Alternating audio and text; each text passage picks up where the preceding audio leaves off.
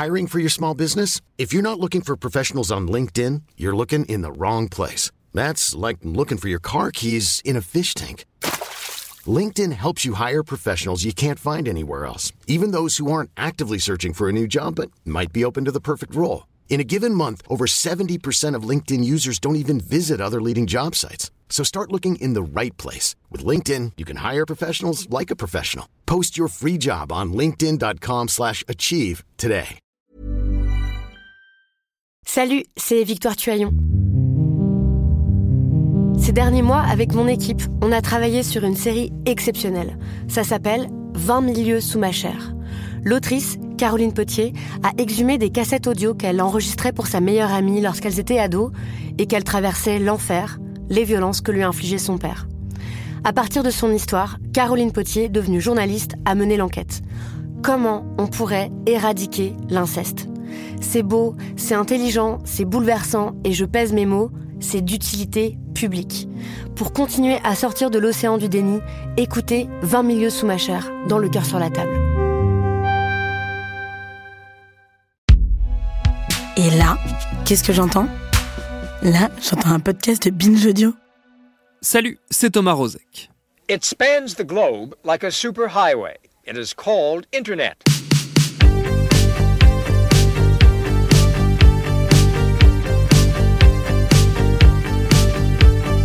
Est-ce que vous vous souvenez de la première fois que vous avez utilisé Internet? Bon, je suppose que la réponse varie grandement en fonction de la génération à laquelle on appartient. Mathieu et Solin, qui sont aux manettes de la réalisation de cet épisode et qui sont des enfants, ont fait leur premier pas sur MSN. Forcément pour moi, du haut de mon grand âge, mes souvenirs diffèrent largement. J'ai en mémoire ce jour de 1997 ou 1998, je suis plus certain à 100% de la date, où mon papa, très enthousiaste, nous avait montré à mon petit frère et moi sur son ordinateur portable de travail, qui était déjà pour nous un objet qui nous semblait tout droit sorti d'un film de science-fiction, à quoi ressemblait un site internet. Une révolution, nous expliquait-il. Nous, on voyait surtout un machin qui moulinait et mettait environ 10 minutes à afficher une image. Il n'empêche, il avait raison, et quelques mois plus tard, nous étions accrochés. Nous découvrions les sites, bientôt les forums, les mails, puis le téléchargement des nuits entières, les jeux en ligne, etc etc. Parmi les incontournables de ce web grand public tout juste naissant, il y avait un site, un site au reflet mauvais blanc qui incarnait la modernité incroyable d'une plateforme où on trouvait un service de courrier, des infos, des foires aux questions, de la vente en ligne, un grand marché qu'on pensait tailler pour durer. Sauf que dans cet univers-là, les empires s'effondrent aussi vite qu'ils se sont bâtis. Et celui-là, qui s'appelait Yahoo, certains l'auront deviné, n'a pas survécu à la seconde révolution du web social des années 2000-2010. Vendu à la découpe en 2017, il continue sa lente décrépitude, annonçant de temps en temps la cession d'un actif, la fermeture d'un service. Tout récemment, en ce printemps 2021, a été acté par exemple la disparition de Yahoo Answers, ce portail des temps anciens où on pouvait venir poser n'importe quelle question, de la plus stupide à la plus complexe, espérer trouver des infos. Un clou de plus dans le cercueil déjà bien scellé de l'ex-leader du web triomphant du tournant du 21e siècle, qui nous a donné envie de raconter comment s'écroulent ces géants qui nous semblent tellement ancrés dans nos vies numériques qu'ils en paraissent increvables. Ce sera notre épisode du jour. Bienvenue dans Programme B. Les moteurs de recherche se comptent par dizaines sur l'Internet. On leur indique un thème et ils cherchent pour vous sur tout le réseau tous les sites qui s'y rapportent. L'un des plus célèbres s'appelle Yahoo. Comme dans pas mal d'histoires industrielles de la culture web, les choses commencent pour Yahoo à l'université. C'était soit ça, soit un garage. En l'occurrence, c'est à Stanford, en Californie, vivier de la plupart des cadres légendaires de la Silicon Valley, que notre histoire démarre, avec la rencontre de deux jeunes ingénieurs en devenir, Jerry Yang et David Philo. Nous sommes alors en plein dans les années 90, et la génération à laquelle appartiennent les deux garçons sait bien que le futur se niche dans cet usage embryonnaire qu'est Internet passionnés par la liberté, le foisonnement et la création qu'on y trouve, ils ont l'envie et l'idée de mettre au point une base de données, un annuaire, une page recensant via une organisation thématique les autres pages présentes sur le net. Oui, à l'époque, on pouvait encore indexer à la main Internet, c'est vous dire si le terme embryonnaire n'est pas un euphémisme. Cette page, ils l'appellent en toute simplicité le guide de David et Jerry pour le World Wide Web. C'est la première version du Yahoo des origines, et là aussi, comme dans toutes les bonnes histoires industrielles du web, le duo se fait remarquer en faisant cracher les serveurs de leur université qui leur demandent instamment d'aller bricoler ailleurs leur petite page à succès. Ils vont pouvoir le faire grâce au parrainage d'un pionnier du web. Il s'appelle Mark Andreessen, c'est le créateur du navigateur Mosaic et de Netscape et il héberge leur page officiellement rebaptisée Yahoo au tout début de l'année 95. Ce nom, ils l'ont choisi pour sa sonorité qui amuse beaucoup David Philo. Lui a grandi dans le sud des États-Unis, en Louisiane, et là-bas, un Yahoo, c'est un plouc de la campagne, une façon sans doute de revendiquer un statut d'outsider. Après coup, le duo trouvera une signification supplémentaire et fera de Yahoo l'acronyme pour la phrase Yet Another Hierarchically Organized Oracle, avec mon accent superbe, qu'on peut traduire par Et encore une autre base de données organisée hiérarchiquement. Mais ça n'a que peu d'importance, puisque le nom Yahoo se suffit à lui seul et est surtout synonyme dans la seconde moitié des années 90 de l'incroyable vitalité du marché américain du web. Ce qu'on appellera plus tard la bulle Internet est en pleine expansion et le service d'indexation de Yang et Philo semble bien parti pour en être le leader mondial, face à la concurrence incarnée à l'époque par des noms aujourd'hui rangés au rayon des souvenirs, genre Lycos ou Excite.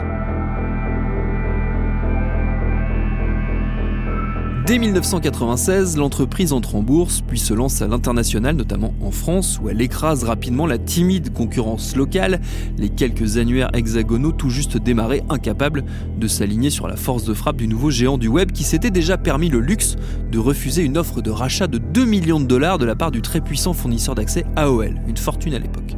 En 1997, Yahoo se lance sur un nouveau et très prometteur créneau, celui de l'email, dont l'usage explose partout dans le monde occidental, à la fois côté entreprise, mais aussi et surtout chez les particuliers.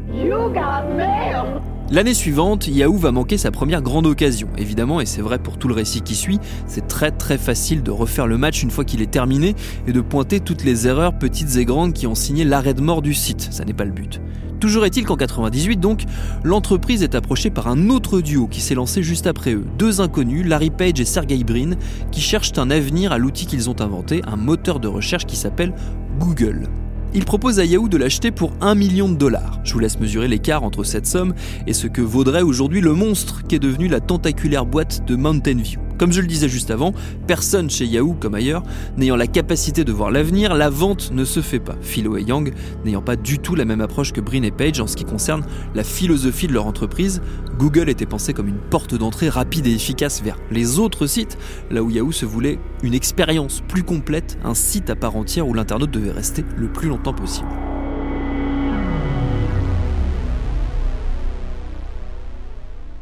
Ceci dit, les deux entreprises s'entendent sur plusieurs points, notamment sur la pub qui est déjà et va rester le nerf de la guerre de la monétisation sur Internet. Ils collaborent sur plusieurs outils, Yahoo pour sa part est en pleine expansion. En quelques années, le site, qui n'était qu'un petit projet parallèle de deux étudiants, est devenu une multinationale. Début 99, ils atteignent les 2000 salariés, un an plus tard, ils sont 4000 à travailler pour le site qui génère près d'un milliard de dollars de revenus par an et est le partenaire de référence sur Internet pour des géants comme MTV ou Visa. Rien ne semble pouvoir arrêter Yahoo qui pourtant vit déjà ses derniers instants d'euphorie et va très bientôt dégringoler de son piédestal.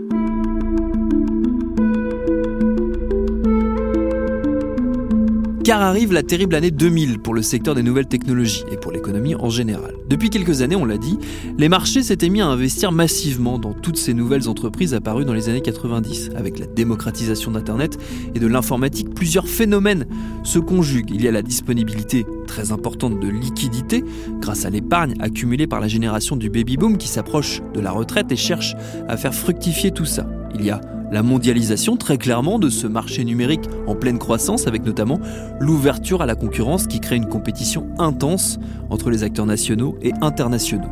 Il y a également l'effet de l'investissement massif des entreprises dans les technologies informatiques, dans à peu près tous les secteurs, qui dopent puissamment le marché.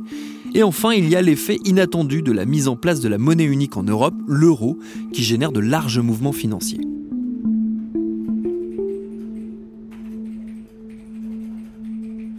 Tout semble donc réuni pour ouvrir une ère de prospérité. On parle même de nouvelle révolution industrielle. On se met à rêver à voix haute d'une nouvelle séquence digne des Trente Glorieuses en termes d'enrichissement. Et au début, eh ben ça y ressemble bien. Sauf que, comme on dit, le diable se niche dans les détails. Et en l'occurrence, le détail, qui n'en est pas un, c'est que les analystes financiers et les conseillers en investissement ont très mal mesuré les capacités à long terme de toutes ces entreprises et startups qui font l'objet de toute cette frénésie. Ils ont notamment très largement surestimé leur capacité à générer du profit, voire à tout bonnement arriver à l'équilibre. C'est là que les choses coincent. En mars 2000, il apparaît clair qu'une bonne partie de ces boîtes numériques très bien cotées dépensent plus qu'elles ne gagnent. Résultat, leur taux d'intérêt remonte en flèche et c'est le crack, la récession, les faillites qui s'accumulent. C'est l'effondrement de Wall Street vendredi et la panique des marchés asiatiques qui ont inquiété aujourd'hui les petits porteurs. Alors pourquoi des fluctuations aussi brutales, des baisses aussi sévères? Tout simplement parce que certaines valeurs avaient beaucoup trop monté, trop vite. Les grands coupables seraient donc les valeurs de la nouvelle économie, ces entreprises.com qui travaillent sur Internet et qui ont fait l'objet d'une spéculation effrénée. Dans ce cas, l'Internet serait-il responsable de la crise? Trop cher les valeurs Internet sans doute, mais doit-on pour autant s'inquiéter des effets économiques de telles secousses? Les experts considèrent que les perspectives de l'activité, de la consommation et même de l'investissement boursier restent bonnes. Les petits malins pensent déjà qu'il y aura des affaires à faire, encore faut-il ne pas prendre la bourse pour un casino. Yahoo, dans cette ambiance délétère, surnage mais souffre. Ses revenus publicitaires se cassent la figure et surtout son action, qui faisait partie des plus profitables, perd 87% de sa valeur. À ça s'ajoutent les attentats du 11 septembre 2001 qui finissent de terroriser les marchés déterminés à ne plus prendre de risques et à limiter leurs investissements dans ces boîtes numériques peu fiables. Yahoo doit se lancer dans une période de licenciement et de diversification pour garder sa place de leader mondial déjà largement convoité, notamment par Google qui de plus en plus les talonne. Leur duel va s'étaler tout au long de la première partie des années 2000. Yahoo tente de lancer son propre moteur de recherche, de distancer la concurrence sur les mails, sur les blogs, sur l'entertainment ou sur le commerce en ligne, sans succès les acquisitions successives n'aboutissent pas. Alors le patron du moment, Terry Semel, aux commandes depuis l'éclatement de la bulle Internet, tente un coup de poker. En 2007, il met 1 milliard de dollars sur la table et propose de racheter Google. Premier refus. Il triple la mise, 3 milliards à prendre ou à laisser. Google décline et sème définitivement son concurrent qui n'arrivera plus jamais à le rattraper.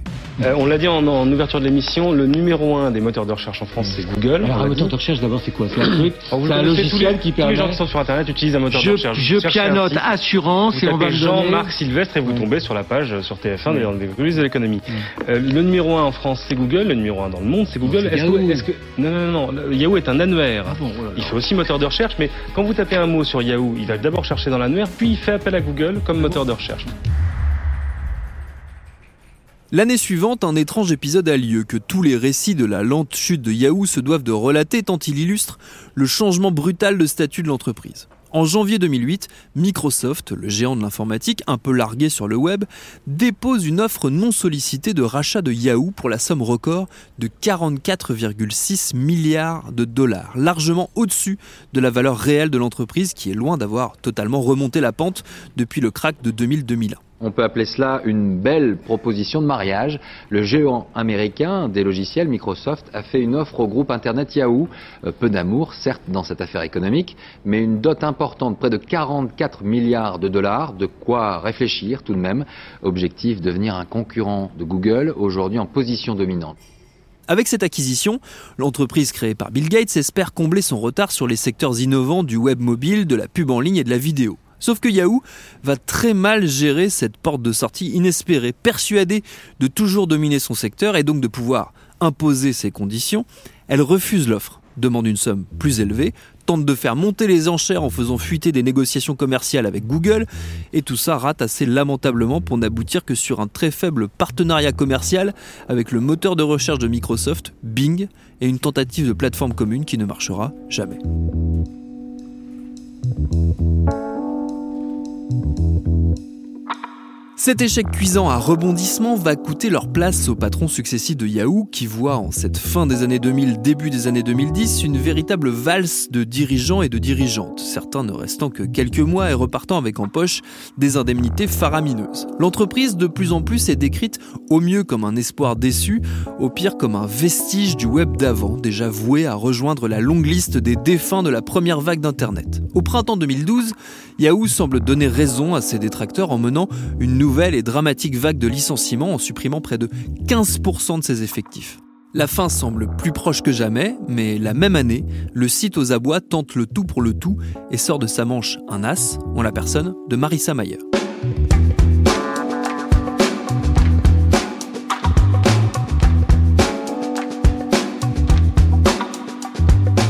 Dans la Silicon Valley, celle-ci est loin d'être une inconnue, et pour cause. Elle est un des visages de Google, embauchée dès la fin de ses études par l'entreprise encore balbutiante dont elle fut la 20e salariée et surtout la première femme ingénieure. Elle est une des chevilles ouvrières de son phénoménal succès, elle a participé à toutes ses réussites, de la refonte de sa page de recherche à la création de Google Maps ou de Gmail pour arriver jusqu'à occuper l'un de ses postes clés, vice-présidente mais bloquée dans son évolution chez Google où elle perd la responsabilité très en vue des systèmes de recherche, Mayer est en quête d'une nouvelle aventure. Yahoo est celle qui lui fait l'offre la plus alléchante, lui proposant de prendre la tête de l'entreprise et de l'aider à renouer avec le succès.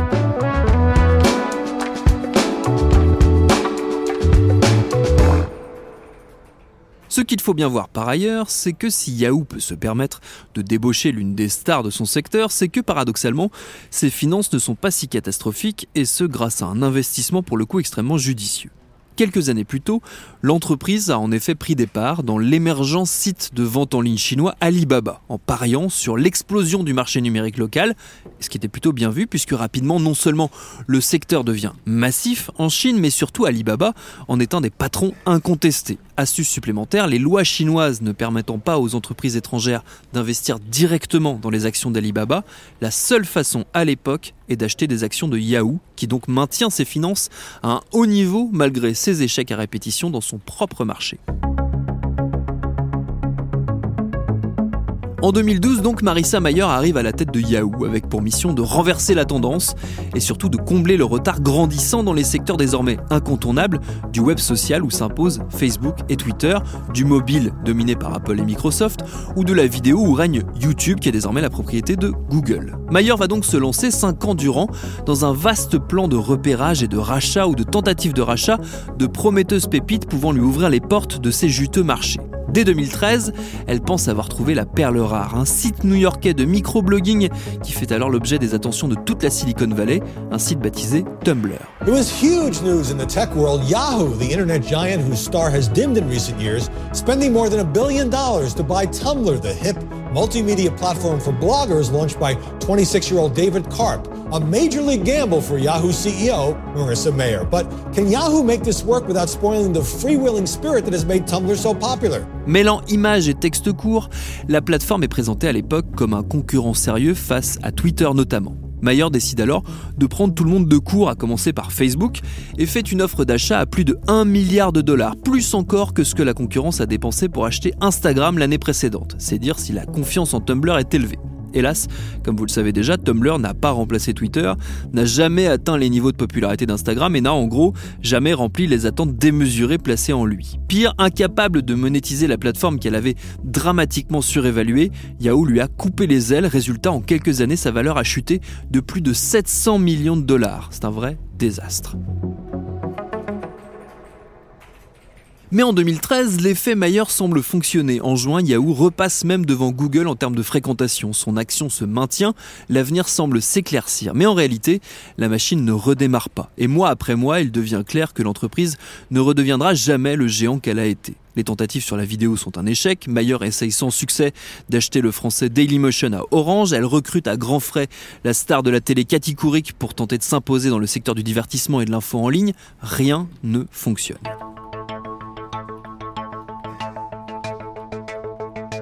Son sort va se sceller en grande partie autour d'une des raisons qui ont permis son arrivée. Souvenez-vous de ce qu'on disait plus tôt au sujet d'Alibaba. En 2015, en quête de souffle financièrement, le conseil d'administration de l'entreprise accepte l'idée de Mayer de scinder les activités de Yahoo en mettant d'un côté son cœur de métier, la pub, les mails, les différents actifs de ses plateformes, et de l'autre ses affaires en Asie, c'est-à-dire en résumé Yahoo Japan, et le nerf de la guerre, ses juteuses parts dans le colosse Alibaba. L'idée que Mayer parvient à imposer aux actionnaires, c'est de vendre au prix fort cette seconde branche et, une fois les très larges dividendes empochés, d'utiliser ce trésor de guerre pour se refaire dans la première branche.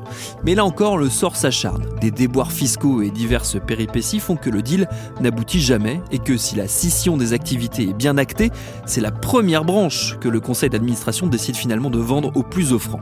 Le désaveu ultime pour Marissa Mayer, dont les jours à la tête de Yahoo sont comptés et qui se voit en plus obligée d'annoncer une nouvelle vague de licenciements massifs.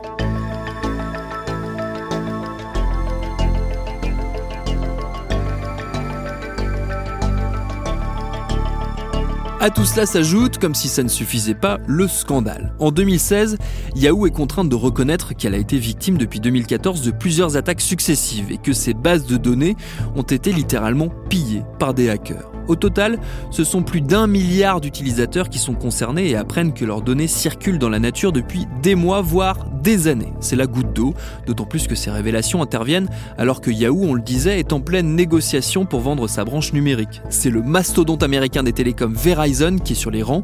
Lui qui vient de se payer le vénérable AOL imagine désormais former un acteur majeur du web en combinant ces deux ex-gloires. Face à la colère suscitée par l'annonce des failles de sécurité, Verizon se paye le luxe de négocier une ristourne 350 millions de dollars en moins, ce qui porte la facture finale à 4,5 milliards de dollars. Alors certes, c'est une somme à la limite de l'imaginable pour nous autres pauvres mortels, mais c'est quand même à peine un dixième de ce qu'offrait Microsoft moins de 10 ans plus tôt.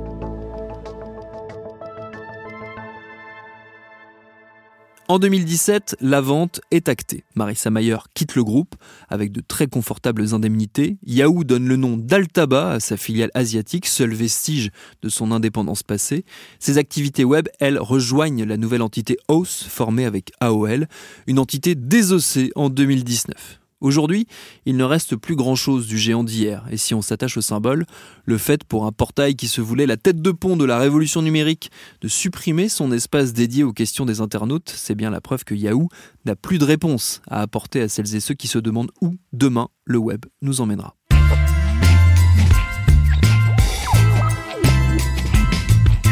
Merci à Solin Moulin et à Mathieu Thévenon d'avoir réalisé et à Lauren Bess d'avoir préparé cet épisode de Programme B qui, comme vous le savez, est un podcast de Binge Audio. Abonnez-vous sur votre plateforme ou votre appli préférée pour ne manquer aucun de nos épisodes. Facebook, Twitter, Instagram pour nous parler. Et ouais, ni Yahoo ni Tumblr, c'est triste. Et à demain pour un nouvel épisode.